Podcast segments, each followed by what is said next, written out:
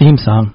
Hello, freaks, crazy people, internet people, people with extra time on your hands who can listen to a podcast. Hello, hello, hello to all wonderful, beautiful people. Hello, ugly people also. You are welcome to this podcast because we don't have to look at each other.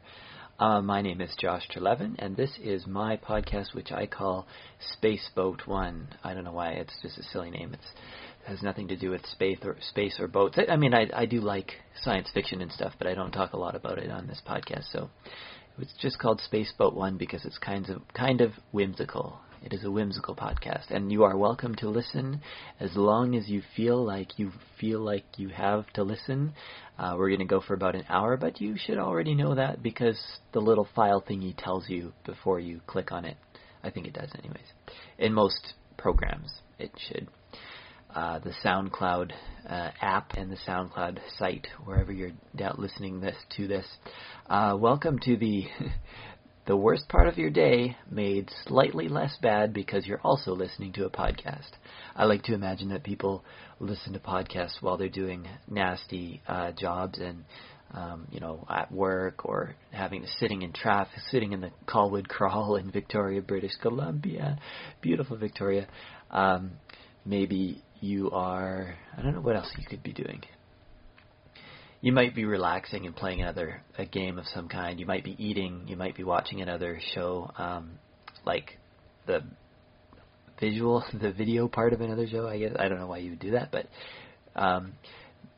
the thing is, what I'm hoping I bring is a little bit of relief if you're doing something otherwise unpleasant. The other day, I was doing some scraping old wallpaper away because we're.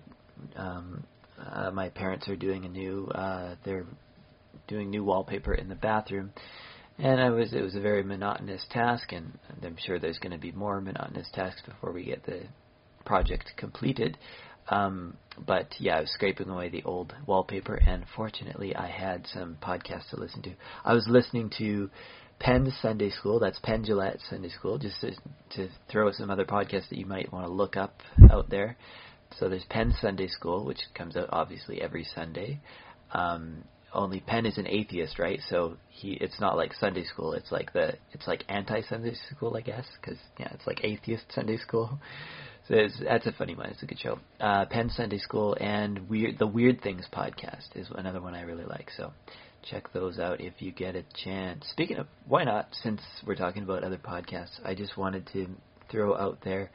I'm going to talk about this later anyways, but I just, friend of everybody in Victoria, Dave Morris, improviser and improv teacher in Victoria, he is, along with Stephen Ray Orr, I think that's his name, I haven't met him personally, but the two of them are doing a podcast called The Style Guide, and it is very good. I really like it. So there's another one for you to throw in your list of recommendations. I know every week I pile on these podcasts for you to list, like I feel like a teacher just assigning all kinds of books as homework. But hopefully, the idea with podcasts is it is so easy. They're free, so you don't have to buy books or whatever, and they're intended to be entertaining. So that's what we're going to get into right this week. How are you? No, I asked how are you. Well, I don't know how you are. If you want to respond to this, I guess you can comment. I've been very happy with Sam Lee. Once again, another shout out to him.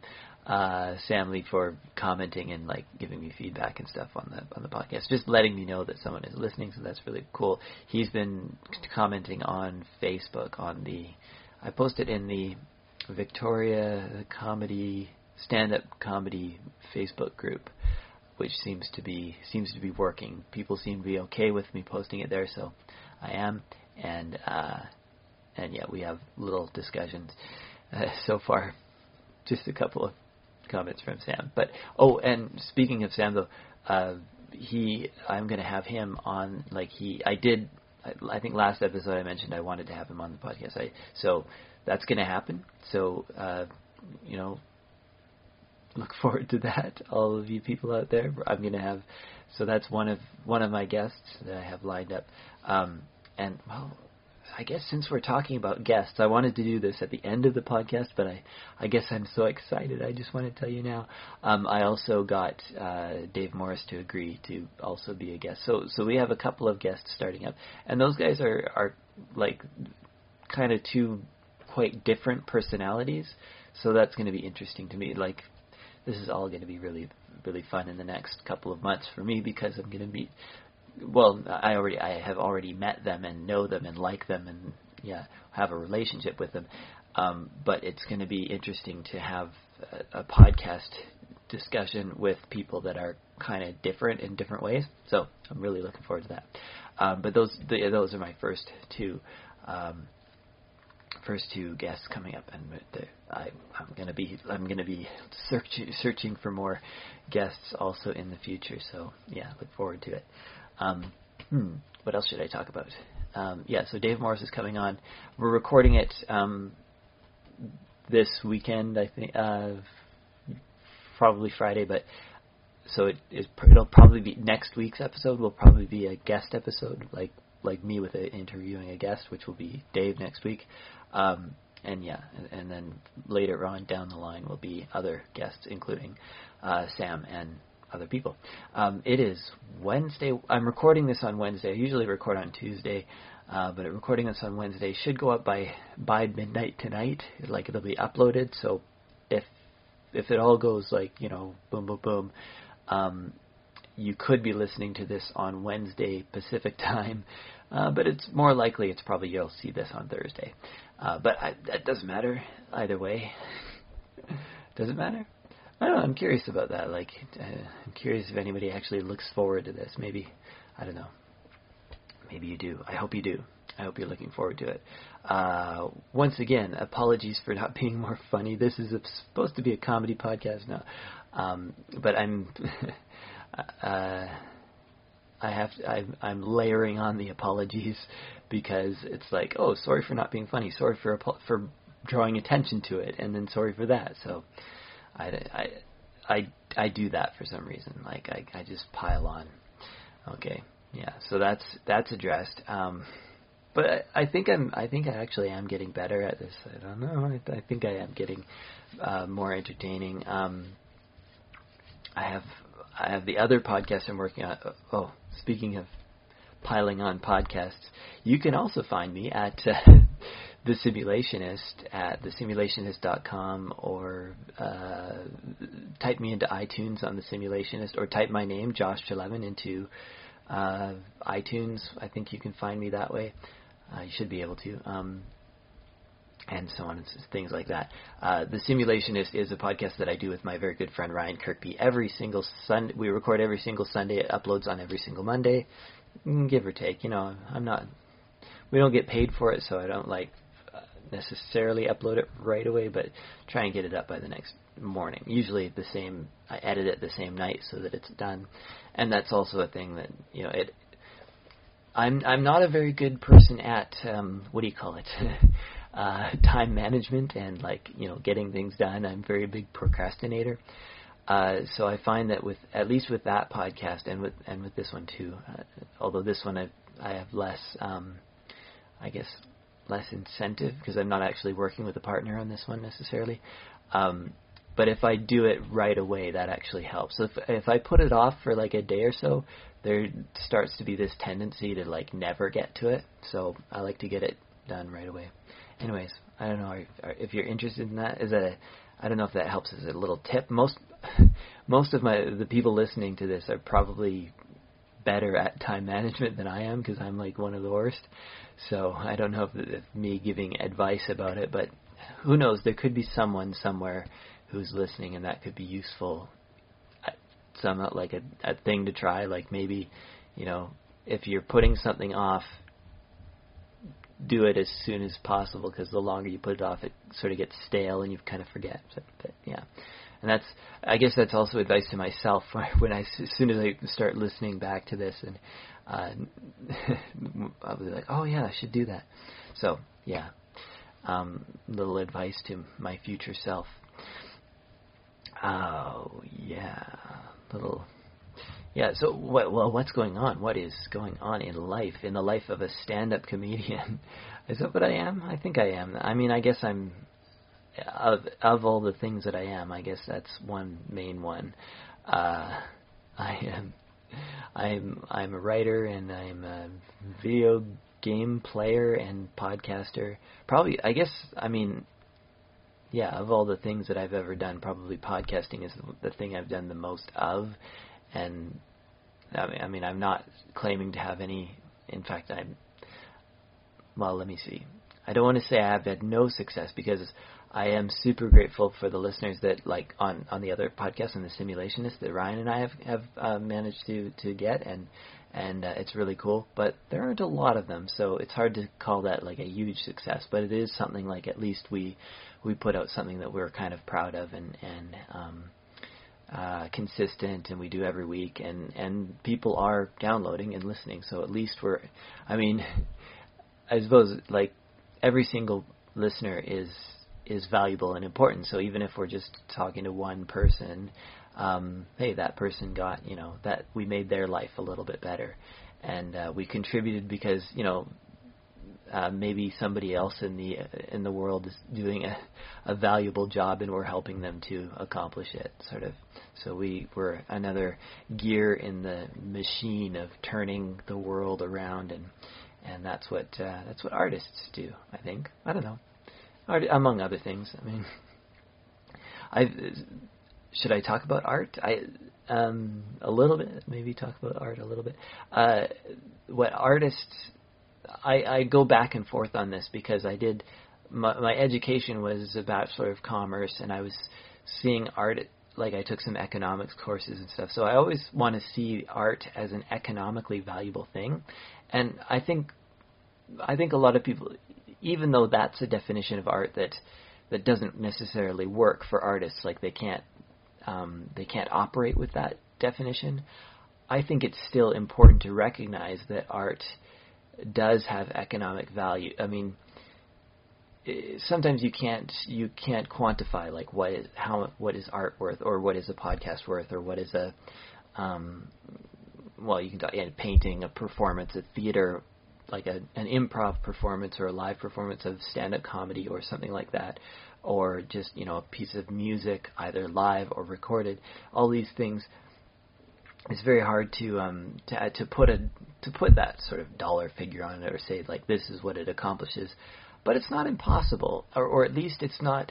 At least it is possible to align dollar figures, like to say, well, here's a dollar figure that sort of can ride alongside where the art is going, and we can actually track, like, where society, like, what society does with art. And we can say, oh, somebody paid this much money for it, and they listened to it while they were doing this other work, or it allowed them to get through the day to another thing, so that it made them happy in that way. So in that way, like, even if art didn't have any, like, sort of intrinsic, that whole ephemeral, what we love about art, even if it didn't have that, if it had no, like, you can't eat art sort of thing, if there was nothing about art that was valuable in itself, it still does that thing that allows us, it's like grease for the wheels. It allows other activities to progress, and it serves as motivation for other activities, and it serves as a relief, if you're, you know, changes your emotions, or it allows you to express emotions, stuff like that. I mean, this goes just to get even more back into my education, back into my first years of university days.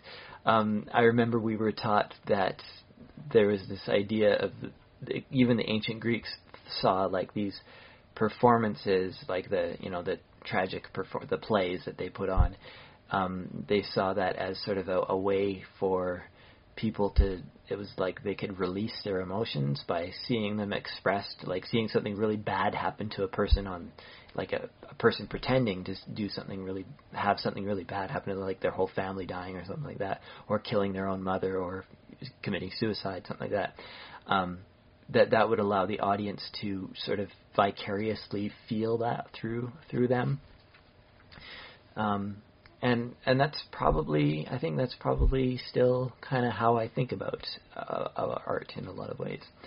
And I was, but there's an, that's one way of thinking about art as being the, like, filling in the cracks of life. Do you get what I'm saying? Like, art kind of, yeah, it's everywhere in life, and it's all around us, but it's also like, it's not the stuff of life necessarily.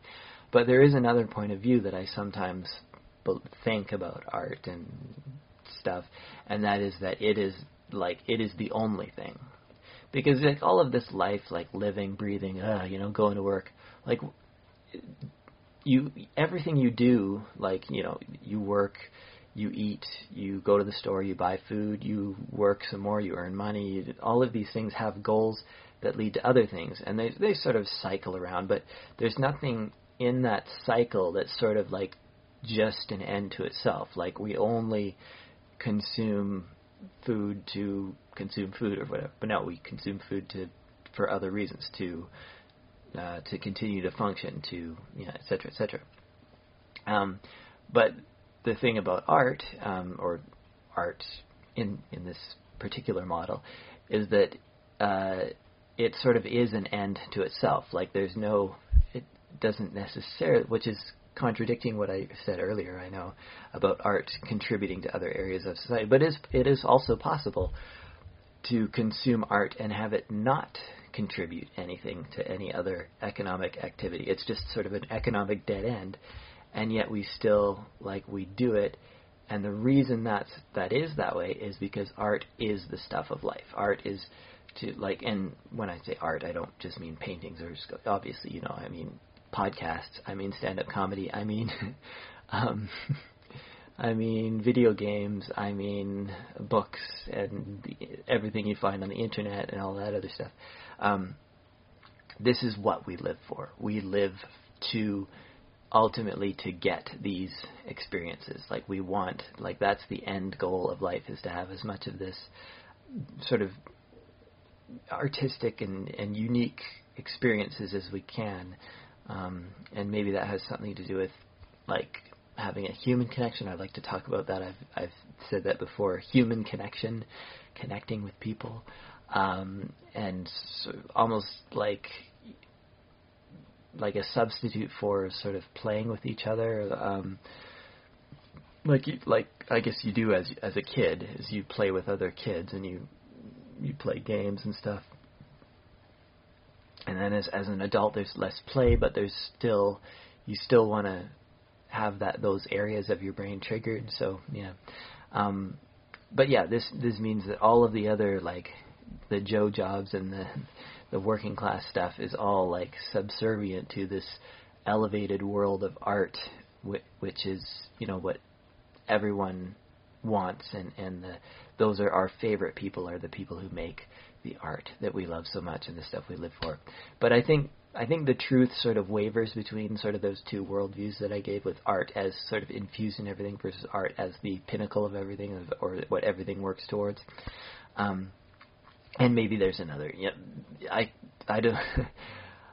I hope that sort of tangent was not too boring for you. I don't know. Funny. It wasn't that funny either, but it's just sort of an insight into, I don't know, what I think.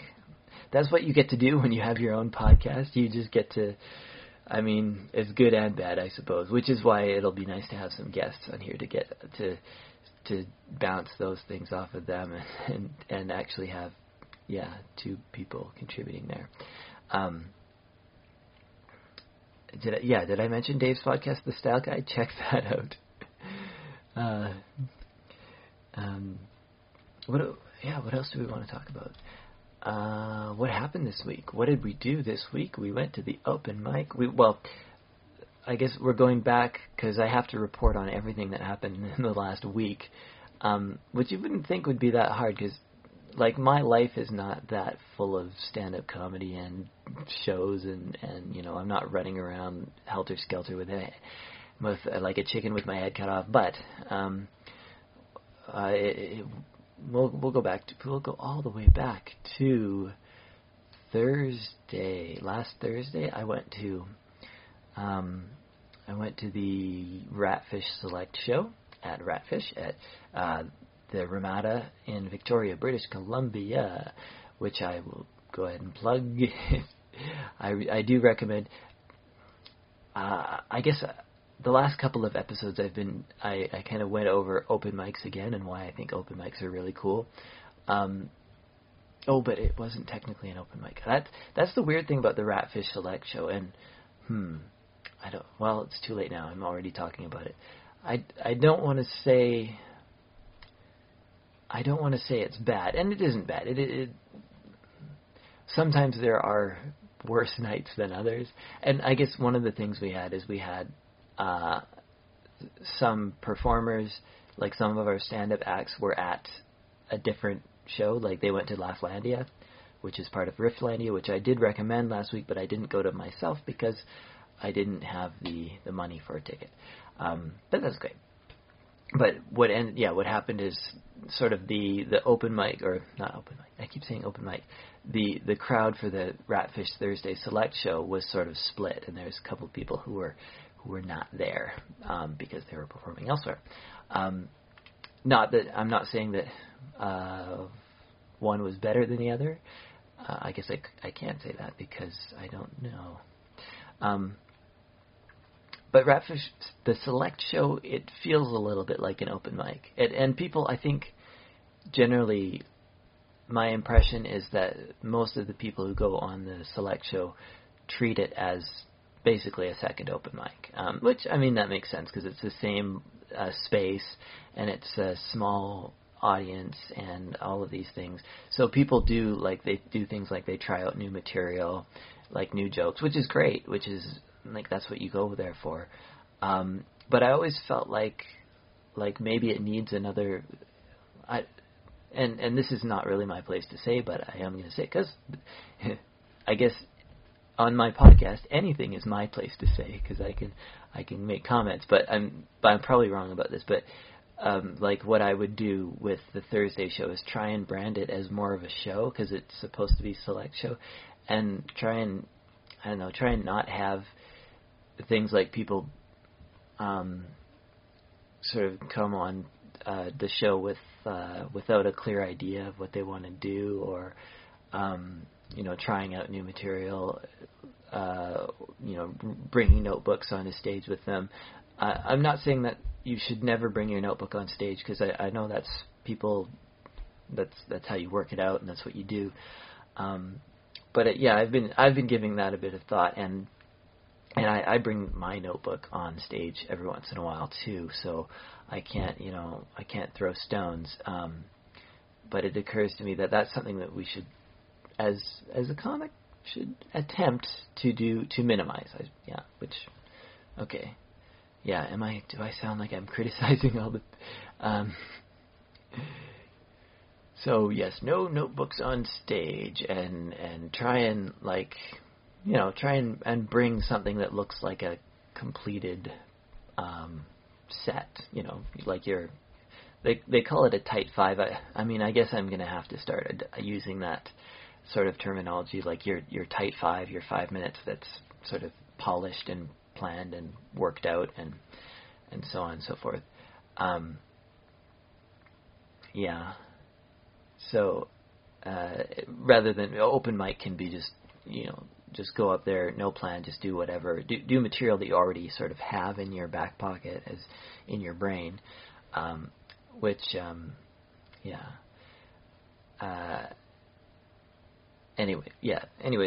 what I was trying to say was that Thursday felt like an open mic more than a booked or curated show, which is.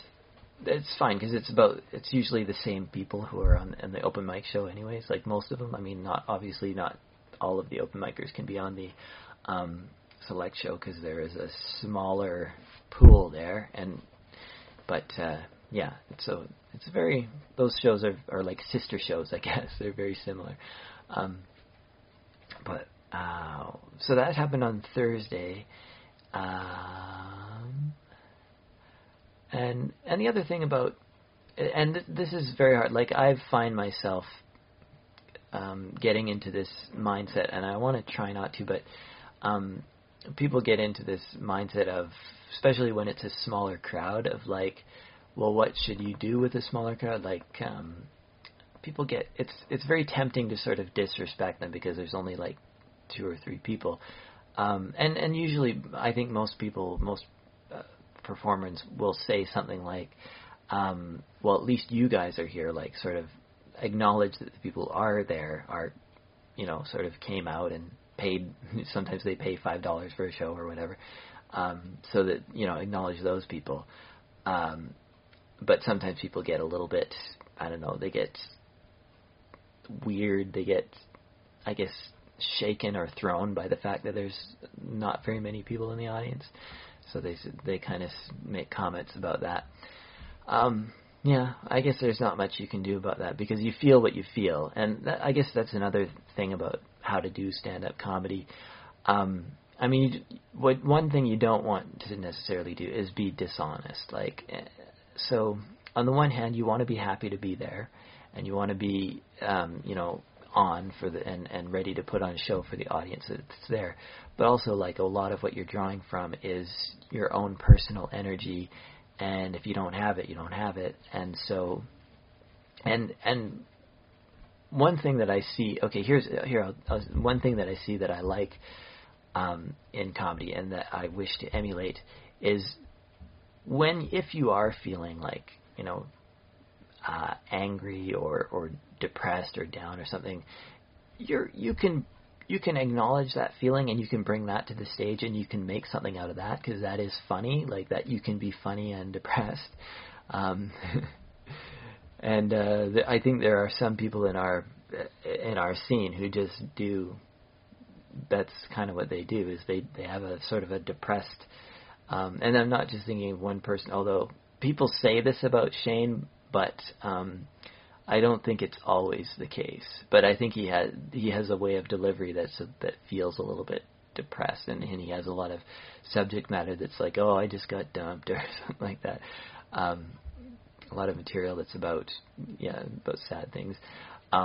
And depressing things, but I don't think that's the thing. Like, I don't think his comedy is only that, because I think he does a lot of other stuff, and he's very funny, of course. But what was I saying? There are comedians who, like in our scene in Victoria, who use sort of that idea of depression and like being down. And that they make it very funny. Like they're very funny about this. And Shane comes to mind, but I think there are a couple of others. That was all I wanted to make about that point. And yeah, if you feel mad at the audience for being small or for being unresponsive or something like that, and this is something I've seen Sean Proudlove do, is like he yells at them, which.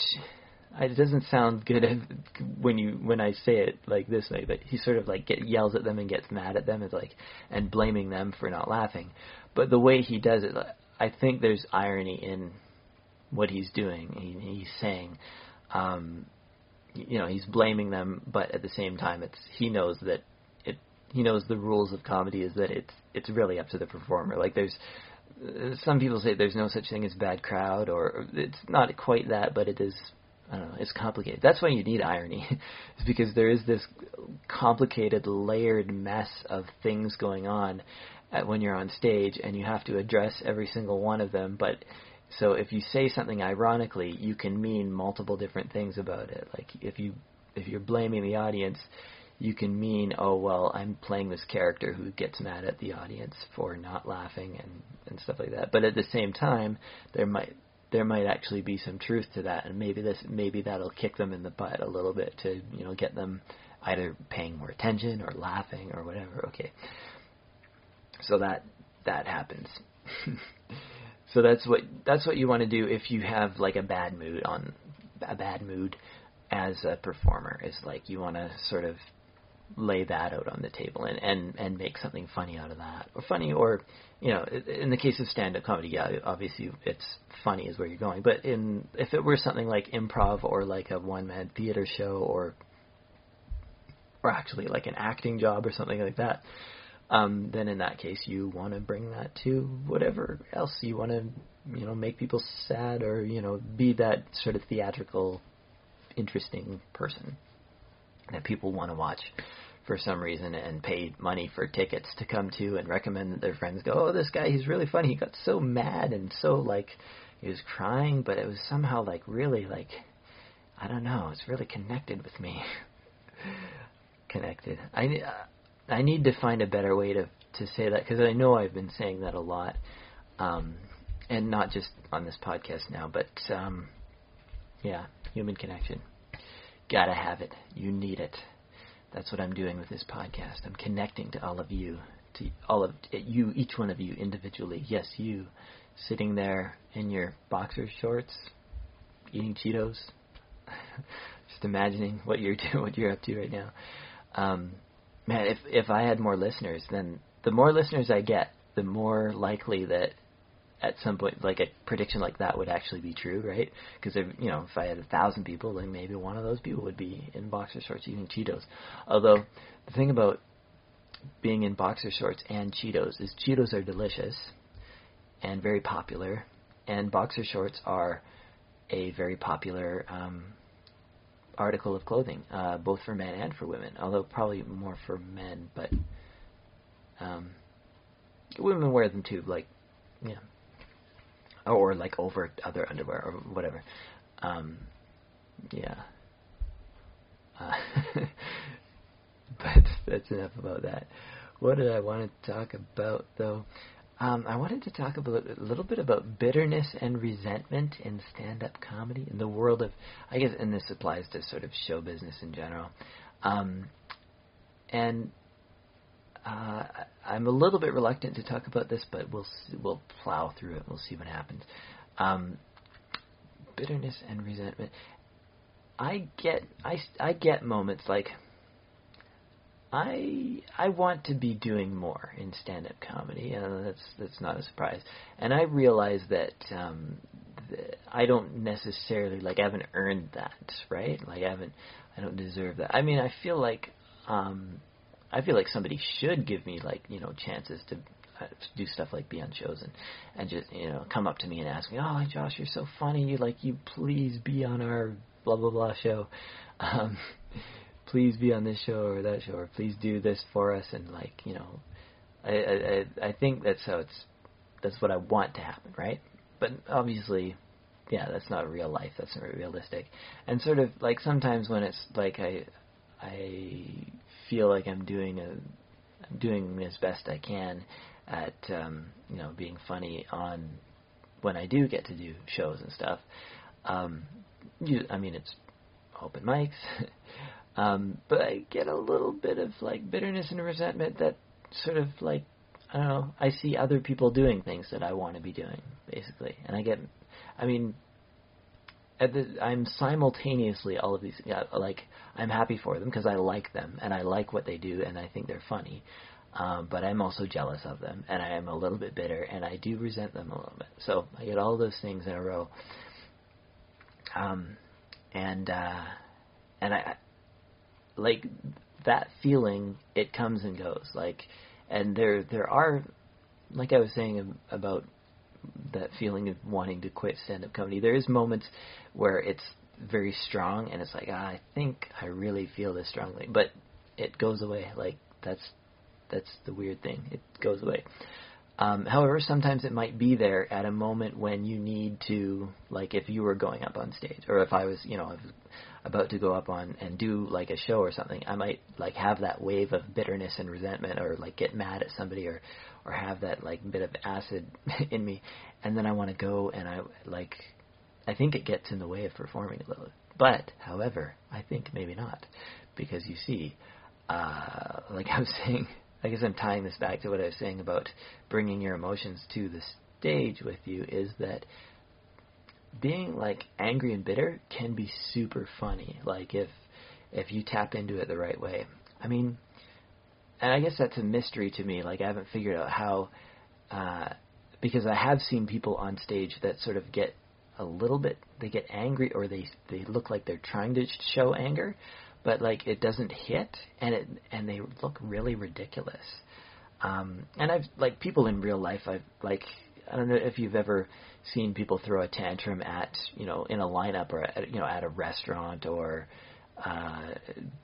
at a government office getting your driver's license or your passport or whatever, and they're just, you know, they're waiting too long or whatever, and the person just, like, they get mad, and they don't get mad in, like, a funny way, like, they just kind of, like, sputter, and they look like they're just, they look like they're suffering, and they look like it's, they're having an awful time, which I'm sure they are, and they're trying to express it, and they're, and that in itself is a source of frustration, because you get mad, but you're not able to properly express your anger, and then, yes, and then, so, sometimes I see people on stage doing, like, that sort of thing, like, they're trying to be angry, but they're coming off as just kind of, like, yeah, but, yeah, like I'm saying, there are people on, who bring anger on stage and are super funny about it. And I guess, like, you know, you have your famous examples like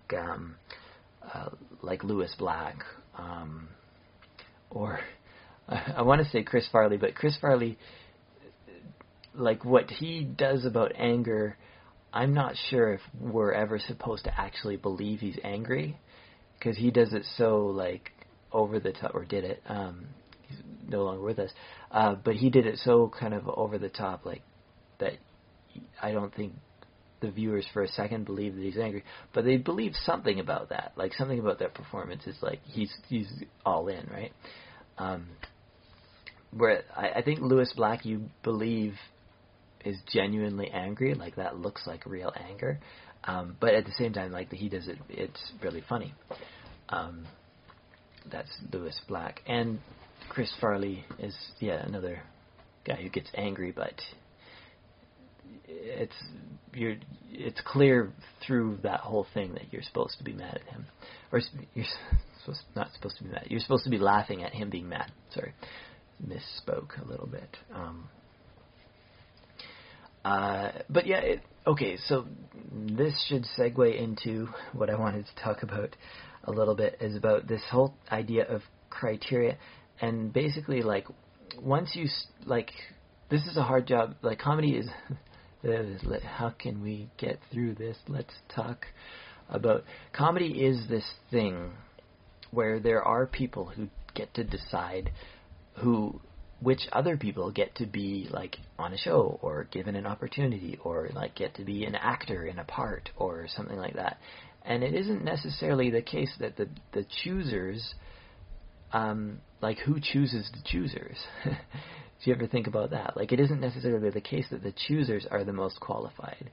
Like, they sort of get, and I think there's even less criteria applied to choosers than there are to choosees, like, people who are chosen, like, you know, sort of the talent, the featured performers versus the people, like, the bookers and stuff like that. And it'll vary from production to production. Some are very good, obviously, and usually that will lead to success of the show in question, if the choosers are really, you know, have good taste and politically savvy, because some of the choices can be, well, a little bit political, I don't know, depending on the show, I guess.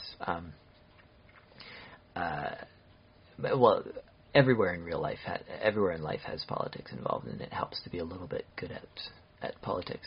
But yeah, the thing about it, like, I just realized, oh, I have a podcast, and I'm getting very excited about, you know, booking guests. But of course, the thing is, I'm not planning on booking, like, a whole ton of guests. And it occurred to me that, like, even, like, how do I put this?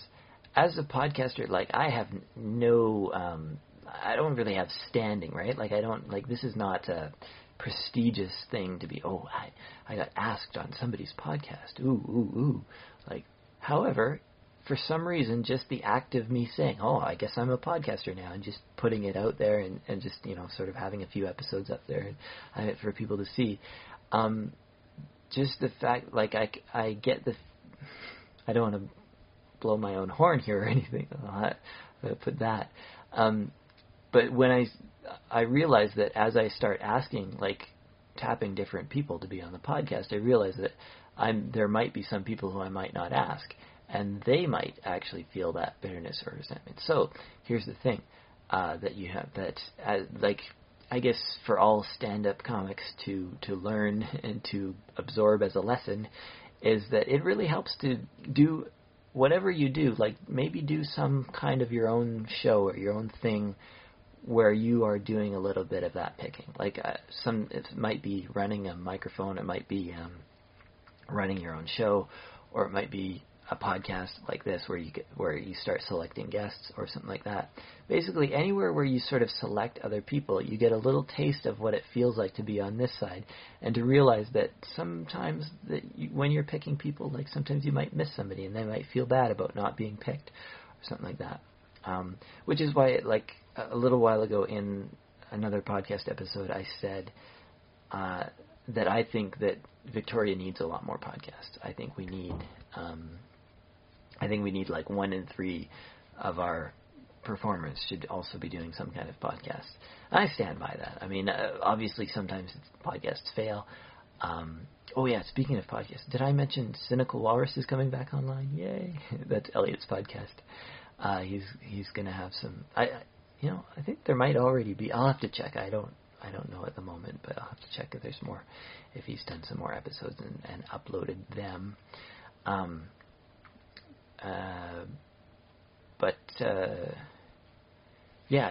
I think it's a really good thing to always get a taste of what it's like to be a picker. I have to be careful with that word, because that's Rebecca's material there that she does about, but that's a different context. She's talking about picker, as in, like, I think it's her own word that she came up with, because I never heard anyone else say it, but she's talking about picking like a mate or partner, like a man, or in her case. But yeah, if you're a chooser of talent, then you get to see things from both sides, and it makes you, like, when people don't pick you for other things, that gives you that little bit of, like, oh, okay, I guess, I know what that job is like, to have to choose and, like, get, sort of worried about people getting mad at you for not being picked or whatever, stuff like that. And to have this power of curation over other people. So, yeah. I wanted to... All of that was to say, just my criteria for choosing guests for, like, the upcoming, whenever I'm having guests, we'll go over this real quick, is, what do we want? I want weird guests. I'm not looking for the funniest people, although usually, like I'm the people that I've got so far have been people that I think are quite funny and worth having on the podcast. But I don't know if they're, like, the top, the funniest or the most deserving. They're just people that, like, when I, like, with this podcast, I just sort of invite people who I sort of encounter and I kind of, like, befriend or I get interested by them. They're not necessarily the best of the best. Although, like, I'm lucky to get Dave, because I really think highly of him as far as the stuff he does, and Sam, for that matter. Oh, yeah. And all the further people that I have in mind that I'm going to ask on the podcast. But it is just about people that I like. It's not about the fact that they're funny, or that there's, like, people that I really think funny, but it's more about just that they're people that I like, and I just want to have a conversation with them. And some at random, like, just who I pick. And I think I want to have people on the show that, like, that maybe, like, you wouldn't think to, that, like, maybe you wouldn't think, oh, that's not, like, why would he have that person on the show? And then listen to the show and you'll see, oh, okay, well, that actually turned out to be quite good. And the other thing about, like, human beings is, I think most people are pretty interesting, like, so, anyways. So that's kind of, I have very few actual, like, formal criteria for the guests that I'm going to have on the show. So, did that need to be in the podcast? I don't know. Here's a question, though. Another, like, a question that I was I don't know, mulling over. I don't know where it, if it came up anywhere. But if I wasn't doing stand-up comedy, would I still be doing a podcast about whatever else I was doing?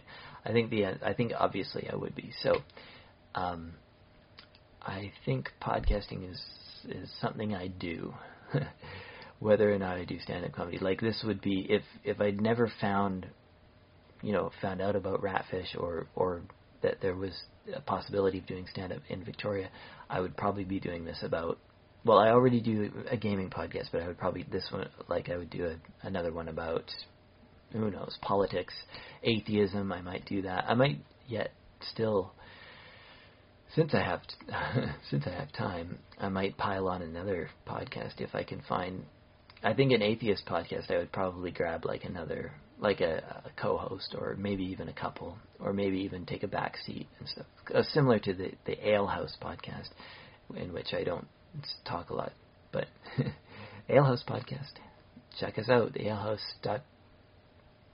iTunes, type in Ale House, you'll find the Ale House podcast, which I am on a little bit sometimes, and my good friend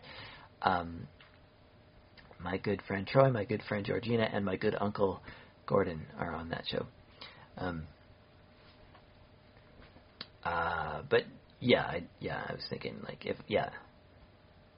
I would be doing a podcast either way. I already talked about bitterness and resentment. Okay, here's another thing. Classes have just recently, they come up every once in a while, but it is September, and that's sort of a time when, I don't know, things like classes for stand-up and improv sort of get renewed, and people, because university students are tending to go back to class around this time anyways, and high school students and recent high school grads who might be thinking, well, what should I do with my life? Oh, here's this other class I could take. It's not quite university. So like you could take a stand-up class or an improv class. It's not quite university, but it is something that you can sort of get into a little bit, like after you've graduated. So the question is, are those valuable? Like, should you take, if you happen to be like someone who's sort of thinks about stand-up comedy and doing it, do you want to improve a little bit? Would a class help you improve? Now, I think my answer.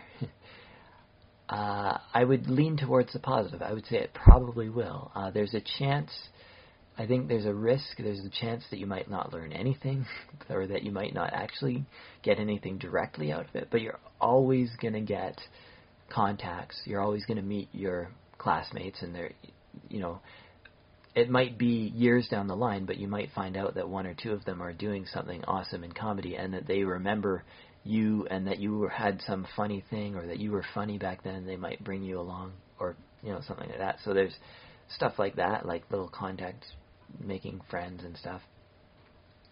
And then, of course, there is learning. And there's the chance to practice your craft. Like in stand-up comedy, for example, there's things like it's a little bit of accountability, like it helps you, like it gives you a deadline to write, you know, like 5 minutes of your tight five, the tight five. It gives you a deadline to write your 5 minutes of jokes and like really hone it together. It gives you feedback that you might not otherwise get. But here's the counterpoint to that though, is that you probably can get a fair amount of feedback for free just by being at open mics and by pestering. I don't want to say pestering because it's not necessarily pestering, but just, you know, talking to the other comics there who have a little bit more experience and getting their take. And some, like, you got to be willing to ask. I saw somebody ask another comic, and this, as a comic, you have to get thick skin, because I saw a younger comic ask an older or more experienced comic, I should say. I don't know if, I think they might have been the same age.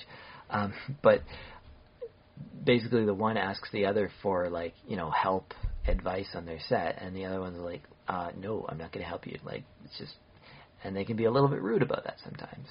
And sometimes the more experienced comic will even, like, say something like, like, how dare you ask me, or don't ask, like, don't do that. They'll give that advice, like don't ask for, well, or something like that.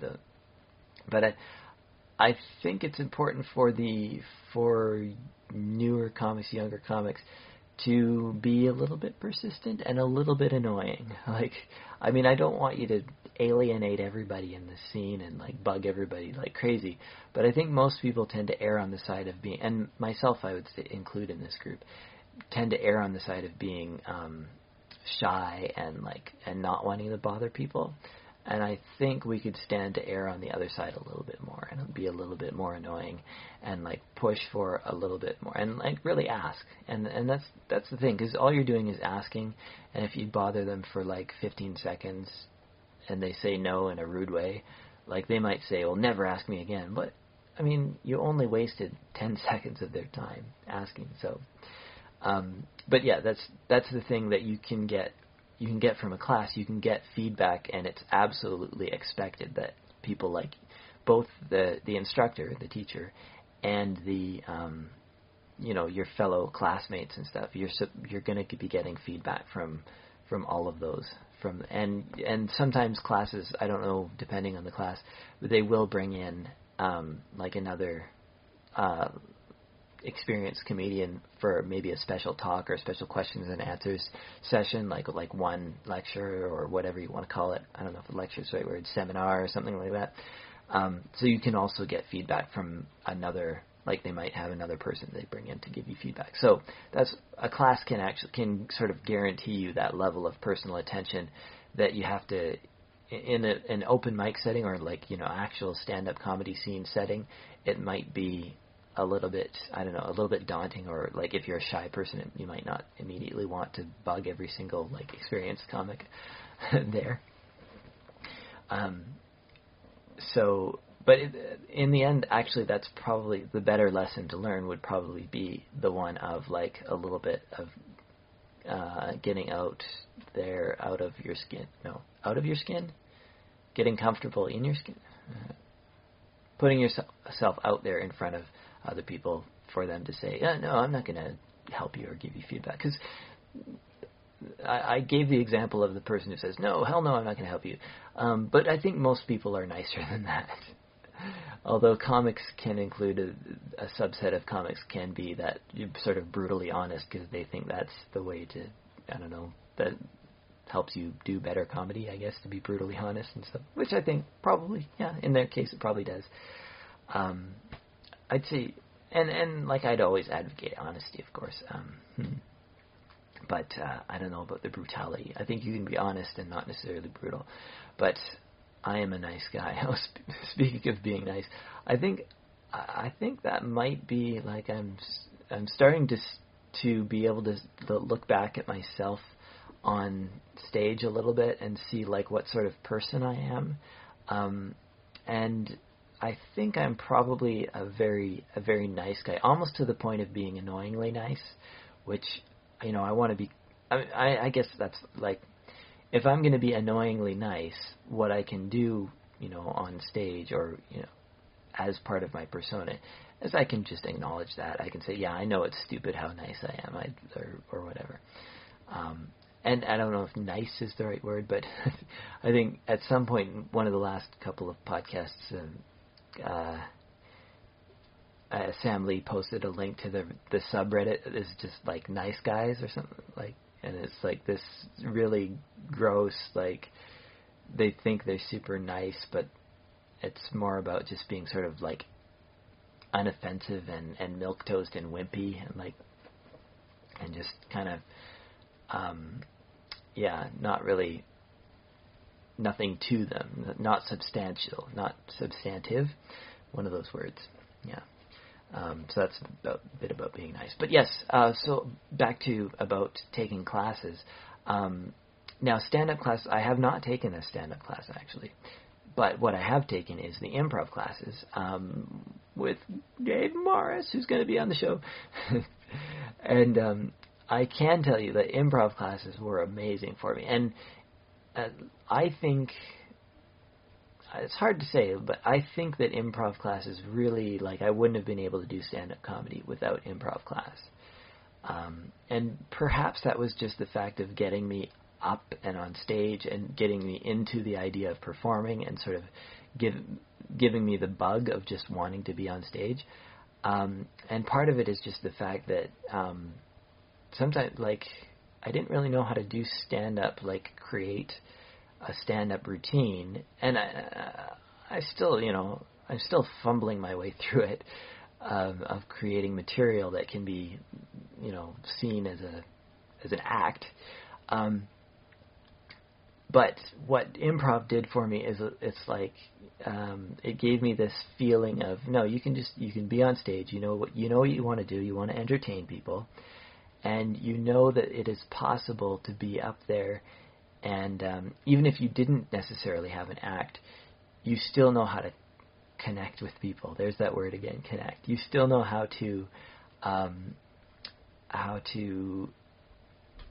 be in front of an audience and know that they're looking at you and know that you're attempting to do something that keeps their interest and ultimately that trying to make them laugh. So that feeling of, yeah, I don't know if I would have had that without, it might have come anyways, just, you know, with time, like just spending more time on stage as a stand-up comedian might have come anyways. But I think that it just doing an improv class really helped with that. And it helped me because also I see, like, I get to interact with other creative people, like all the other improvisers, and of various levels too. That's always nice, is that there are utter noobs, there are complete noobs, and then there are people who are a little bit more experienced. And I've even worked with some of the people who are now. Oh, speaking of improv, yeah. This Friday, so hopefully by the time you hear this episode, it might not be too late, but you should hopefully, if you're in Victoria, you should already know about this, but the Vikes Improv is doing their first show at UVic. Look up Vikes Improv on Facebook, and I don't know if they have another website other than that, but Facebook is the way to find them, I think, and yeah, it's going to be really awesome. I'm going to go see that show, and I believe I've worked with some of these people, or at least I've worked simultaneously to them. Like, I think I was in a class before them, and we watched each other's shows, things like that. So sort of we're in the same circles. I don't know if I've actually shared necessarily the stage with all of them or any one of them particularly. Definitely Daniel Balkin I've shared a stage with. But yeah, I don't know about the others. And that wasn't an improv context, but it's, I mean, good enough. It's stand-up, so yeah. And what was I going to say else about improv, though? Yeah, improv classes were super valuable to me. And I'm thinking of, like, I think I might go back for another. I'll talk to Dave about it, actually. I might go back for some other kind of improv training. But I'm not sure what he has on offer at the moment because I haven't looked it up. But we can, when he comes on, we can plug all of that stuff. Oh, speaking of plugs, yeah, we're almost to the end of. We've almost gone for a whole hour, so I wanted to mention last Friday and Saturday. Yeah, I was going through my week. I only got as far as Ratfish and then got bogged down in talking about other stuff. But as for last week, last Friday and Saturday were very, very funny nights at Heckler's because we had. Who do we have? Ben McGinnis and Kathleen McGee. Both super funny, super fantastic nights at Heckler's. They always have good comedians at Heckler's, but these were very good. And Sam Lee did a guest spot on Saturday night. So yeah, and we got to, yeah, I got to hang out with him a little bit, and also with Kathleen and Ben and some other people, which was very good. And so, but yeah, I was going to say. Coming up this weekend at Heckler's, I'm just going to look it up. Daryl Lennox on Thursday. Oh, that's the hour. Sorry about that. I was supposed to turn that off. It just chimes every hour. I was going to turn it off, but no, it's too late now. Maybe I can edit out, but then I would have to edit out all this. I could edit. So this. Coming up Thursday, Friday, Saturday is Daryl Lennox at Heckler's. Thursday, Friday, and Saturday, yeah. And Ed Hill also. And this Sunday, this upcoming Sunday at the Victoria Event Center, we have Ivan Decker, which, wow, I wish I could be there. I don't think I will be, but it'll be good. If you can make it out to the Victoria Event Center this Sunday, September the 27th, should be very good. Yeah, I think, I just wanted to say what else happened. So Monday happened, like Monday night at Ratfish happened, and it was super fun. Oh, Monday, speaking of Monday, like this past Monday, we had Jim Schmidt hosted the open mic, on Monday. And it was a really good show. It went really well. And I really liked him as a host. I don't think I think that was his first time hosting. I'm not sure. Pretty sure it was. I'm not sure. Am I sure? I believe it was his first time hosting. And Jim does this, like, he has like an energy to him, and he knows it. Like, he knows he's a high strung kind of guy. But yeah, and this is what I've been saying about open mics, and I guess the same thing goes for some select shows or booked shows, depending on the exact comedians who are involved. But I often think of it as the host's show, like it is their sort of, it is up to them to manage that sort of the energy and to keep people involved and keep the audience engaged, I guess, and stuff like that. Because especially with an open mic, because you don't know what you're going to get, because it really is literally anybody's allowed to go up, and you're allowed to just suck balls the whole time and just really, like, no laughs or even, like, nothing entertaining, nothing at all. And so that can be a problem if you don't have a good host, because the host goes up in between and is, like, sort of frames it and contextualizes it and says, like, basically turns that into a story. Like, even a bad performance becomes a story. I think I already talked about this on the last podcast, but I really see the open mic as its own sort of art form, and you can do it well and you can do it badly, because it's a little bit different from a book show because of that. But that brings its own level of drama, and there's a story, but somebody does have to be in there and helping the audience to see the right story or to see the right narrative that's actually happening, rather than the audience just thinking, oh, it's just, a bunch of crap. I'm not really into this. And I think Jim did a really good job on Monday. But also, the other thing that happened on Monday was we had a very good group of, like, open micers. We had, like, what's his name? Brian Reed, who's, I think this is, like, his third or fourth time on stage at all, like, ever. But he was quite good. Like, he got set of the night. And we had a good mix of, like, people who actually did quite well. And we had a good crowd on Monday too. So it all seemed to work quite nicely. And I was happy with my set. I was happy with how people laughed at my little 3-minute set, so it was good.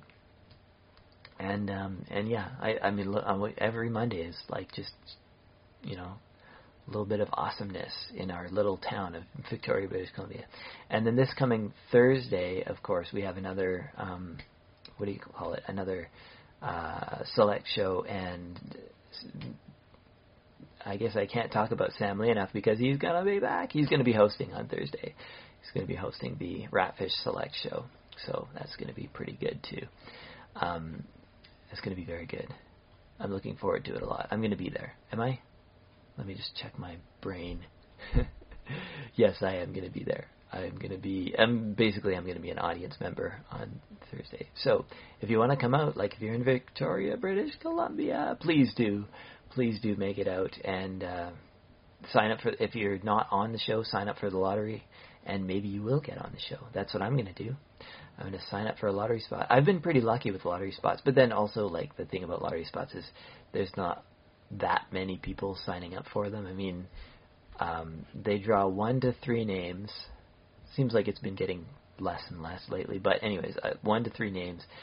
And usually there's probably 6 or 7 at the most names. So you almost, if there are 6 names in there and they draw 3, you basically have a 50% chance. So every other week, you're statistically, on average, every other week you'll get up. So that, I think I've been actually almost at that level. So and that's probably about right for the math of it. I'm not going to actually do the math, but it's probably about, I probably get about half the Thursdays, which is, yeah, I'm happy with that, because it's more opportunities, and those are sorely needed if you want to, you know, achieve things as a stand-up comedian in Victoria, British Columbia, because it is a small town, a small city. It is a city, but it's small. It's a scene. It is growing, and we're getting more and more opportunities all the time. Opportunities, they come and they go, like rooms open and then sometimes they close, so there's, you know, that. But there's always something else to look forward to, so it's pretty cool in Victoria. And there's podcasts to go on. And, you know, hopefully other people are going to start up podcasts in Victoria. I think that would be awesome if they did. I think that would be really cool. But, yeah, in the meantime, we have our few that keep on going, keep on moving. Gotta keep it on. And I guess I should wrap up. What else can I say? I feel like this podcast was a lot of philosophizing, a lot of sort of journaling, and I don't know how much funny there was in there, but hopefully there was something in there that was valuable to you. And, you know, in the coming week, sometime next week, you'll see an episode uploaded with me and a guest. It should be Dave Morris, and that'll be fantastic. And then, you know, in the future, we'll have Sam Lee, and we'll have some other guests too. Some fantastic guests. And it'll be good. It's going to be fantastic. In the meantime, yeah, check out Cynical Walrus. That's Elliot's podcast for other Victoria people on it. And, yeah, nothing else. Take it easy. I will see you in real life. And you'll hear from me again in 7 days. I don't know if I should... Ryan likes to say, I'll see you, and we'll talk to you again in 7 days. Ryan likes to say in 7 days. So maybe I shouldn't say that, but I'm tempted, like in that podcast, I'm always tempted to like steal that from him, in 7 days. And at the end of that podcast, what I always say, because we never did paid ads, I always say send money, like at the end of this, just as a sign off, like send money, like, you know, that whole thing. So maybe I should do that for this one, too. Yeah, why not? Send money. Or not. Okay, we're going. We're going. Bye-bye for now. Theme song.